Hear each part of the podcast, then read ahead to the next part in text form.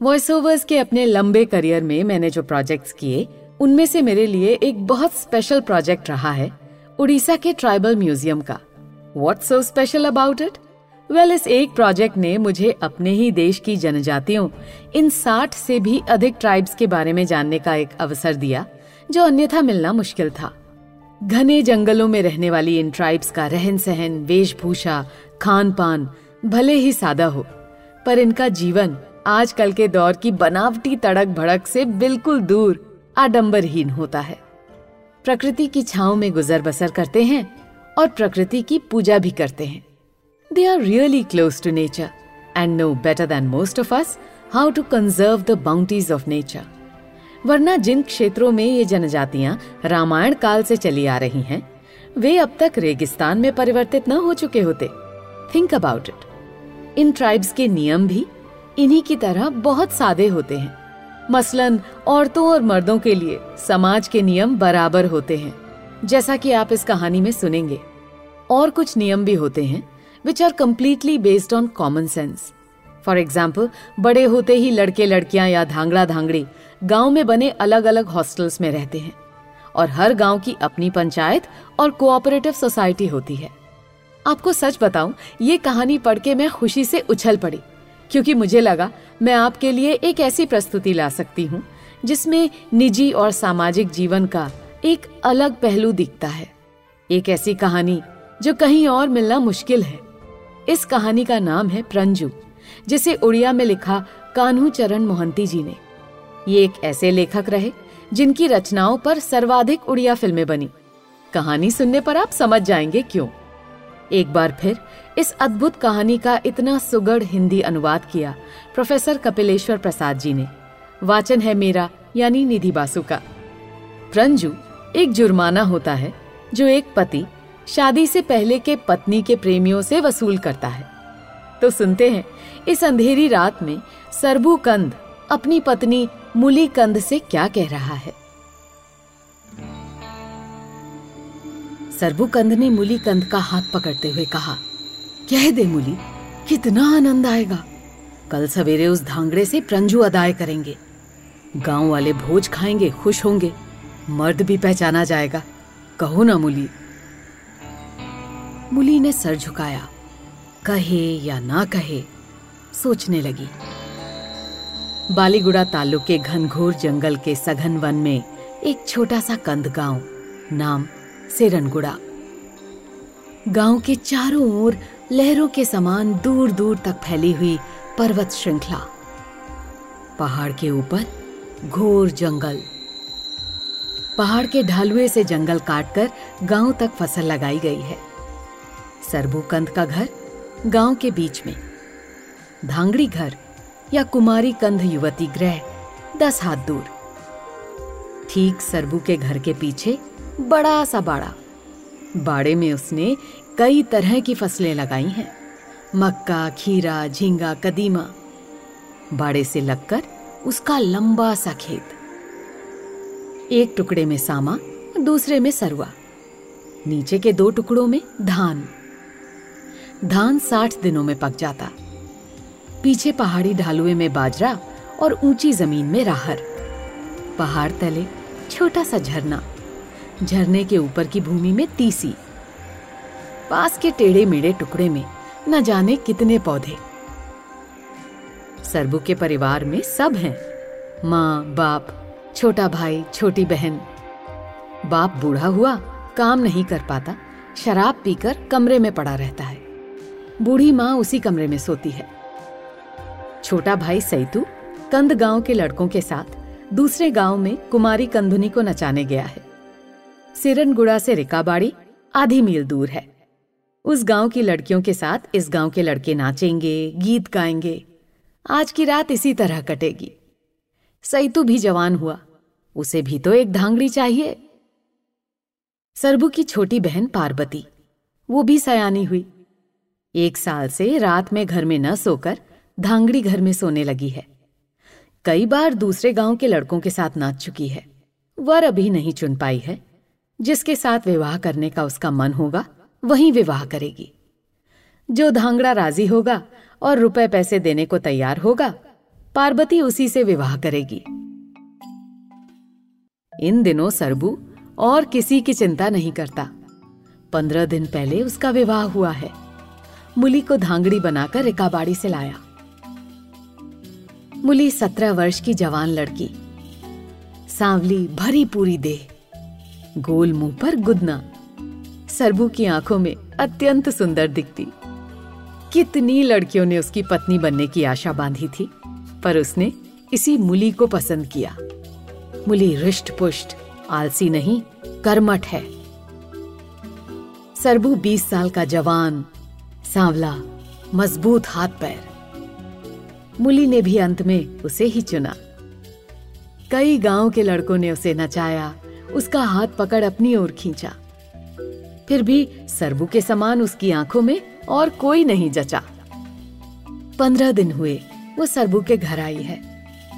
सरबू उसे प्राण से बढ़कर मानता। आने के दिन से पूछता है, कहो न मुली,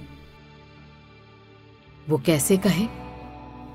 जिन लोगों के साथ वो नाच चुकी थी, जो लोग आधी रात चाँद की रोशनी में उसका हाथ पकड़ जंगल के बीच एकांत जगह पर ले गए थे वे लोग भी तो उससे विवाह करने को राज़ी थे। उन लोगों का क्या दोष? क्यों कर वो उन लोगों के नाम सरबू के आगे कहे? उन लोगों से प्रंजू या जुर्माना वसूल कराए? पर बिना कहे सरबू नहीं छोड़ेगा। उसने जिद पकड़ ली है।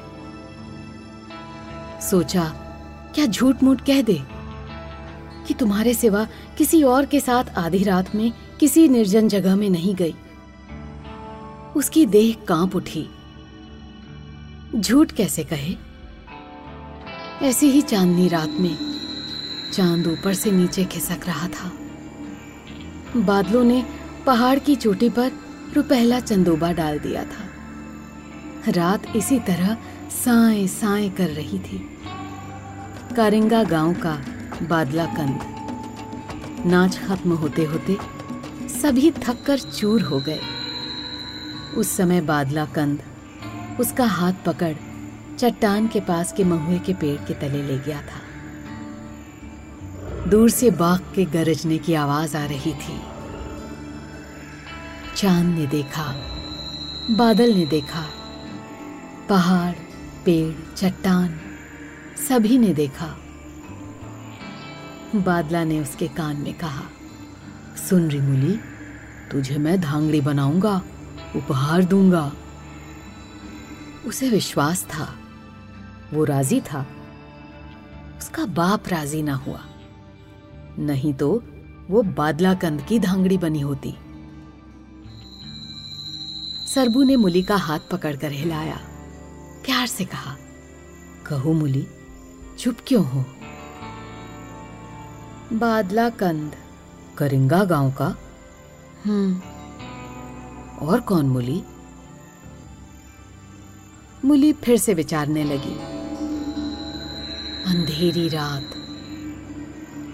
नाच गान जिस समय खत्म हुआ, चैत का महीना। पहाड़ में आग लगी थी। कोलाहल मचा था। साइका गाँव के धांगड़े लकड़ी जलाकर उसकी आग से उत्पन्न रोशनी में रिकाबाड़ी की धांगड़ियों को नचा रहे हैं। आधी रात। अंधेरा।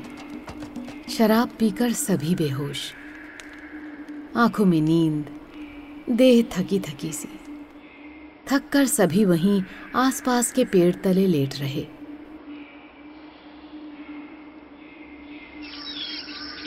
सवेरा हुआ। मुली की नींद टूटी। उसने आँखें खोलकर देखा। उसके पास विरजा कंद सोया हुआ है। अपने देह पे से उसका हाथ हटाकर अत्यंत क्रोध में बड़ी बड़ी आँखों से विरजा के सोए हुए मुँह को देखा। विरजा, वो तो धांगड़ा नहीं। बहुत दिन हुए, रिका बाड़ी से धांगड़ी लाकर घर बसा चुका है। धांगड़ा के समूह में किस साहस से वो धांगड़ी नचाने आया? कितना बड़ा अन्याय, कितनी बड़ी अनीति। लोग जानेंगे तो क्या कहेंगे? सभी उसके नाम पर थूकेंगे। मुली ने विरजा को हिलाकर उठा दिया। विरजा उठ खड़ा हुआ। मुली की क्रोध भरी बड़ी बड़ी आँखों को देखकर कहा, तुझे दूसरी धांगड़ी करके ले जाऊँगा। अरे तीन तीन धांगड़ी रखने लायक मेरे पास जगह ज़मीन है। मेरी ये धांगड़ी ना अच्छी नहीं है। इससे काम नहीं संभलता। शराब पीकर केवल सोती रहती है। बनेगी ना मेरी दूसरी धांगड़ी? मुली खून का घूंट पीकर रह गई। क्रोध से उसके सारे अंग थर्रा उठे। कंद घर की बेटी, लाज शर्म नहीं, नंगी देह, उन्मुक्त यौवना। कमर के नीचे तीन हाथ के मोटे कपड़े का टुकड़ा। सोचा, ऊँची आवाज़ में चिल्लाएगी, सबों को उठाएगी, इस कुत्ते को पकड़ा देगी। उसका क्या? वो तो धांगड़ी ठहरी। उसे कोई दोष नहीं देंगे। विरजा का सब दोष होगा। उसे जाति से अलग करेंगे, भोज भात लेंगे। विरजा ने कहा, गुस्सा ना करो मुली। अपनी धांगड़ी को भगा कर तुझे धांगड़ी करूँगा। विरजा भागा। मुली ने किसी से कुछ नहीं कहा। विरजा को फिर कभी नहीं देखा। ठग कर भागा। सरबू से कहे उसका नाम, वो मरे, प्रंजु देकर हैरान हो। बड़ा खराब आदमी। तीन लोगों को जुर्माना दे चुका। और दे, ज़मीन बेचे, भैंसे बेचे। सरबू ने फिर से पूछा, कहोगी नहीं? वो बिरजा कंद अरे, फिर वही बिरजा? मुली उत्तर देने के लिए सरबू के पास नहीं रही। घर के भीतर चली आई। बालीगुड़ा पहाड़ी आंचल की कंध ललना। वो क्या जाने बाहर की दुनिया की सभ्यता? उसकी सभ्यता अच्छे बुरे का ज्ञान सर्वथा स्वतंत्र है। संभव है मनुष्य जाति के सृष्टि काल से वो इसी भांति चली आ रही है। सभ्यता आवरण के बीच निवास करती, इसे वो नहीं जानती। मनुष्य की देह के सभी अंग समान महत्व के हैं। सभी अपना अपना कर्म करते। एक अंग में लज्जा होती, दूसरे में नहीं। ऐसी धारणा उसकी कभी नहीं बनी। लज्जा क्या है? ये वो नहीं समझती। आधुनिक सभ्यता का आलोक उस पर जितना ही पड़ता, उतना ही पराधीनता और अभाव का अनुभव करती। सभ्य समाज की ढकी दे देखकर और सभ्य व्यक्तियों से डर कर कब के न पुराने कपड़े के टुकड़े से वो छाती ढकती। लज्जा दूर करने के लिए नहीं, सभ्य समाज के इन व्यक्तियों से भयभीत होकर, भद्र व्यक्ति के चले जाने पर ये अनावश्यक वस्त्र रख देती। सामने बाप, भाई, पति, गाँव के लोग, उसके मन में लज्जा का भाव नहीं जन्मा। सबको वो बड़ी बड़ी आँखों से देखती। सभी उसे उद्देश्यहीन आँखों से देखते, आँखें फिरा लेते, अभ्यस्त आँखें, नित्य दिन की आँखें, सरल, निरीह, निष्कपट, उज्जवल आँखें, सभ्य दुनिया। वस्त्र विहीन वो असभ्य कंध ललना, आरंभ से चली आ रही प्रथा, जिस गाँव में उसका जन्म हुआ उस गाँव के सभी, उसके अपने लोग, परिवार के लोग, सभी बाप, दादे, भाई, उस गाँव से कोई उससे विवाह नहीं कर सकते। अतएव लालसा भरी आँखों से कोई उसका हाथ नहीं पकड़ सकता। पवित्र संबंध, वहाँ कोई अत्याचार नहीं। फिर भी उम्र होने पर कंध ललना धांगड़ी घर में सोती। सभी धांगड़ी एक जगह सोती। गाँव की बूढ़ी स्त्रियाँ उनके पास सोती। कंध ललना का चरित्र स्वच्छ, वो असभ्य। गत जीवन की घटना को वो पति से छिपाकर नहीं रखती। संभव है, जरा संकोच हो, अपने लिए नहीं, लाज के कारण नहीं। गत जीवन की व्यर्थ आशा की स्मृति के कारण।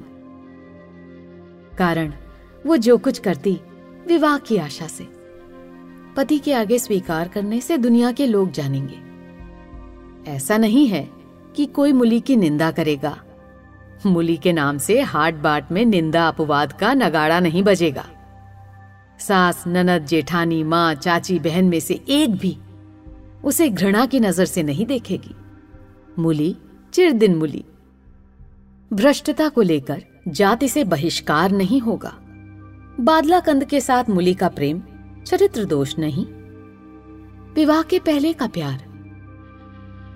कंध ललना पतित नहीं होती। कंध ललना का पर पुरुष के साथ प्रेम करना दोष नहीं गिना जाता। दोष पुरुष का। पुरुष सब समय दोषी। मुली का सतीत्व। विवाह के बाद जितने दिन वो सरबुकंद की पत्नी बनी रहेगी, वो पति परायणा रहेगी। पर पुरुष के साथ नहीं मिलेगी। यदि वो मिले, पुनः यदि बादला कंद या विवाहित विरजा कंद के साथ गुप्त प्रणय करे? हाँ, सरबुकंद की वो धांगड़ी। सरबू के प्रति उसका प्रेम निश्चय ही टूटा। गुप्त प्रेम की बात फैलेगी, वो निंदित होगी। किंतु घृणा की पात्र नहीं बनेगी।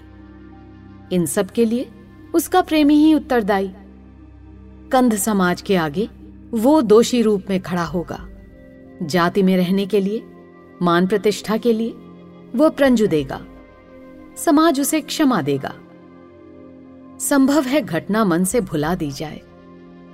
मुली पुनः सुख से संसार बसाएगी। अतीत की बातें कभी उससे कोई नहीं पूछेंगे। अतीत अतीत में ही मिल जाएगा। कारण मुली को स्वाधीनता है। तीन चार बच्चों की माँ बनकर भी कंध ललना दूसरे पति को चुन सकती है। नया पति पहले पति को केवल दहेज आदि लौटा देगा और उतने से ही संबंध छूट जाएगा। बच्चे बच्चियों के संबंध में भी मुली का कोई खास दायित्व नहीं। उसने तो केवल शिशु को गर्भ में रखा और संसार में लाया। किंतु शिशु का सृष्टिकर्ता, उसका अधिकारी केवल बच्चे का पिता। कंध ललना मुक्त, अविकल, अपने वस्त्रहीन अंग के समान। वो साथ ही स्वाधीन, ठीक स्वगति के समान। सरबू की स्त्री होने पर मुली मुक्त, स्वाधीन, इसीलिए उसने मुक्त कंठ से निर्भय हो पति के आगे अपने अतीत की बात व्यक्त की। दुख या आनंद से नहीं, एक सहज सरल प्रश्न के उत्तर की तरह और सरबू कितनी खुशी से मुली के पीछे पीछे घर भीतर दौड़ाया उसने मुली को प्यार किया। मुली उसकी खूब अच्छी पत्नी। उसने आखिर दो नाम कहे। दो जुर्माने वसूल होंगे। रात बीते तो दो जुर्माने दो जुर्माने। मुली उसकी अच्छी धांगड़ी। दूसरे दिन सवेरे सरबू ने अपने गाँव वालों को खबर दी। पंचायत बैठी। गाँव वालों ने समझाया कि सरबू अदा करेगा। जुर्माने के ऊपर सरबू का क्या अधिकार? वो वसूल करेगा। गाँव वासी भोज खाएँगे। गाँव की बहू मुली के मान के लिए करिंगा गाँव का बादला कंद जुर्माना देगा। उस जुर्माने से भोज कर देने से गाँव वालों के पेट में शराब और मांस जाने से मुली का मान लौट आएगा। सरबू उठा। प्रथा के अनुसार उसने कंधे पर कुल्हाड़ी रखी। आगे आगे सरबू चला पीछे पीछे ग्रामवासी। सूरज पहाड़ के ऊपर दिख रहा था। सरबू अपने गाँव वालों के साथ करिंगा गाँव पहुँच गया। करिंगा गाँव के लोगों ने जब दूसरे गाँव के लोगों को आते देखा तो घटना समझते देर न लगी। किंतु वो है कौन? यही एक प्रश्न सबों के मन में उठा। सरबू गाँव में घुसा। पीछे पीछे गांववासी। सरबू किसके घर के आगे खड़ा होगा और दंड मांगेगा? सभी उत्सुक हैं। सरबू बादला कंद के घर के आगे खड़ा हुआ। बादला और उसके माँ बाप घर के आगे सड़क पर खड़े हैं। सरबू ने कुल्हाड़ी ऊपर उठाई। बादला के द्वार के खंबे में एक बार कुल्हाड़ी मारी। कुल्हाड़ी उठा ली। उसके बारामदे पर एक कुल्हाड़ी मारी। कुल्हाड़ी उठा कंधे पर रखी। मुँह नहीं खोलता।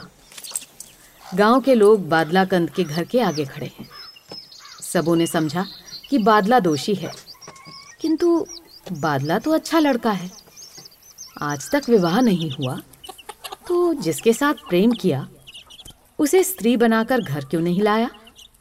बादला के माँ बाप ने उसे क्रोध भरी आँखों से देखा। सरबू ने बादला से कहा, अरे ओ मेरा मान दो, प्रंजू दो। नहीं तो बादला ने पूछा, कौन है तुम्हारी धांगड़ी? मूली, बादला के माँ बाप चौंक उठे। बादला का क्या दोष? मूली से विवाह करने को वो राज़ी था। जेवर गहने की मांग थी। पिता ने मना किया। इसी कारण संबंध न हुआ। बादला को वो अपराधी बनाती है। बादला अच्छा लड़का। वो क्यों कर किसी को ठगेगा?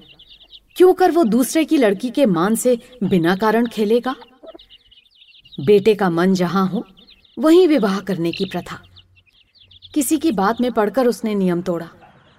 मूली का मान प्रंजू देने को वो बाध्य। बादला ने बाप से कहा, दे दो बाबा प्रंजू सरबू का मान। सरबू ने जुर्माने स्वरूप पंद्रह रुपए लिए। आनंद मन से वो और उसके गाँव के लोग लौटे। उन लोगों ने गाँव की लक्ष्मी का मान वापस पाया। किला जीत कर लौटे अच्छा भोज होगा। मुली बड़ी अच्छी धांगड़ी। उसका मान वापस आ गया। गाँव के लोगों की नज़र में उसका मान बढ़ा। करिंगा गाँव के स्त्री पुरुष अपने अपने घर लौट गए। नई बात तो कुछ नहीं। ये तो नित्य दिन का कारोबार। बादला कंद ने दूसरे की लड़की का मान लौटा दिया, आपत्ति नहीं की। एक बार में उसने दंड चुका दिया। वो हीन नहीं अच्छा लड़का। गाँव वालों की आँखों में उसका मान बढ़ा। उसने गाँव का मान रखा, दंड जुर्माना दिया। करिंगा को उसने ऋणी नहीं बनाया। और दूसरी ओर, इक्का गाँव का बिरजा कंद उसके घर भी सरबू और उसके गाँव वासी दंड जुर्माना वसूल करने गए। साथ में गया सरबू का छोटा भाई सईतू विरजा ने सरबू को टालने की कोशिश की। कौन मुली? मैं तुम्हारी मुली को नहीं जानता। मुझे अपनी स्त्री है। मैं क्यों किसी को जुर्माना देने जाऊँ? सईतू ने विरजा की स्त्री को देखा। पास ही खड़ी हो बड़ी बड़ी आँखों से देख रही है। बगल में तीन वर्ष का बेटा। वो अपने पति की बात सोच रही है। कितना अविश्वासी! विवाह करके भी अन्य लड़कियों से मिलता है। कुत्ते का स्वभाव। फिर कहीं से एक और स्त्री लाएगा। दहेज वापस दे देने से झंझट समाप्त। वो फिर क्यों विरजा के घर रहे? तीन वर्ष का शिशु तो। विरजा उसे रखे या जो चाहे करे। इसमें उसका क्या? वो और किसी के साथ चली जाएगी। सरबू का भाई सैतु, उसकी आँखों के आगे नाच उठा। पहाड़ के तले झरने के पास। एक दिन उसने कनखियों से देखा था। और कुछ कहेगा, ऐसा जान पड़ता था। दोनों गाँव के लोग विरजा के घर के आगे जमा हो गए। विरजा के गुण से थोड़ा बहुत सभी परिचित थे। फिर भी किसी ने कुछ नहीं कहा। सरबू और उसके गाँव के लोग लौट आए। अपमान। गाँव में पंचायत बैठी। तय हुआ कि सरगने की पंचायत में फरियाद होगी। सरगने का सरपंच कंद, पाँच गाँव का नायक मालिक। वो सरबू और उसके गाँव के लोगों का मान लौटा देगा। सरपंच के आगे गांववासी और सरबू खड़े हैं। विरजा भी आ चुका है। उसके गांववासी भी आ चुके हैं। सरबू के साथ मुली आई। सरपंच के आदेश से उतने लोगों के आगे मुली ने हाथ बढ़ाकर दिखा दिया। यही विरजा, यही आधी रात में। मुली की बात सरपंच ने और दोनों गाँव के लोगों ने सुनी। विरजा ने भी ये बात चुपचाप सुनी।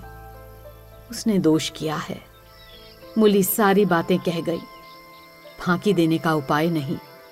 सरपंच का आदेश न मानने पर, भले मनुष्य की तरह जुर्माना न देने से, सरबू कोर्ट की शरण लेगा। अपनी स्त्री के मान के लिए, प्रंजू वसूल करने के लिए मुकदमा लड़ेगा। लाभ क्या मिलेगा? विरजा ने सरपंच के आगे सरबू को प्रंजू के रुपए गिन दिए। लोगों के आगे वो हीन सिद्ध हुआ। सरबू और उसके गांववासी गर्व से, आनंद से शोर मचाते हुए गाँव लौटे। आगे आगे मुली चली। उसने अपना मान वापस पाया। गांववासी अपना सम्मान पा गए। उस दिन गाँव में बड़ा सा भोज हुआ। विरजा अपने गाँव लौटा। घर खुला था। उसकी धांगड़ी भाग चुकी थी। एक दिन ऐसा घटेगा, वो पहले से डर रहा था। गांववासी भी ऐसा अनुमान कर रहे थे। खोज हुई। सात दिनों के बाद खबर पाकर अपनी स्त्री के बारे में निश्चय किया। और इधर सेरनगुड़ा में सेरनगुड़ा में सरबूकंद के घर सरबू के छोटे भाई सैतु ने उसे घर में स्थान दिया है। विरजा अपने गाँव वासियों के साथ सेरनगुड़ा गया, अपनी स्त्री को पुकारा। सबों के आगे उसकी स्त्री ने जवाब दिया, नहीं जाऊँगी तुम्हारे घर, तुम कुत्ते से भी गए बीते हो। सैतु कुल्हाड़ी लेकर विरजा की तरफ़ दौड़ा। कहा, वो तो नहीं जाऊँगी, कहती है, कैसे ले जाओगे, देखूँगा। अपना दहेज वापस लोगे, पंचायत बुलाओ, हिसाब करो ये मेरी धांगड़ी बनी। सिर्फ़ दहेज वापस लेने का तुम्हारा अधिकार। इसके अलावा और कुछ भी नहीं। विरजा ने कुल्हाड़ी झुका ली सैतु ने भी। आप सुन रहे थे कान्हूचरण मोहंती जी द्वारा उड़िया में लिखी कहानी प्रंजु। हिंदी अनुवाद किया प्रोफेसर कपिलेश्वर प्रसाद जी ने। वाचन था निधि बासु का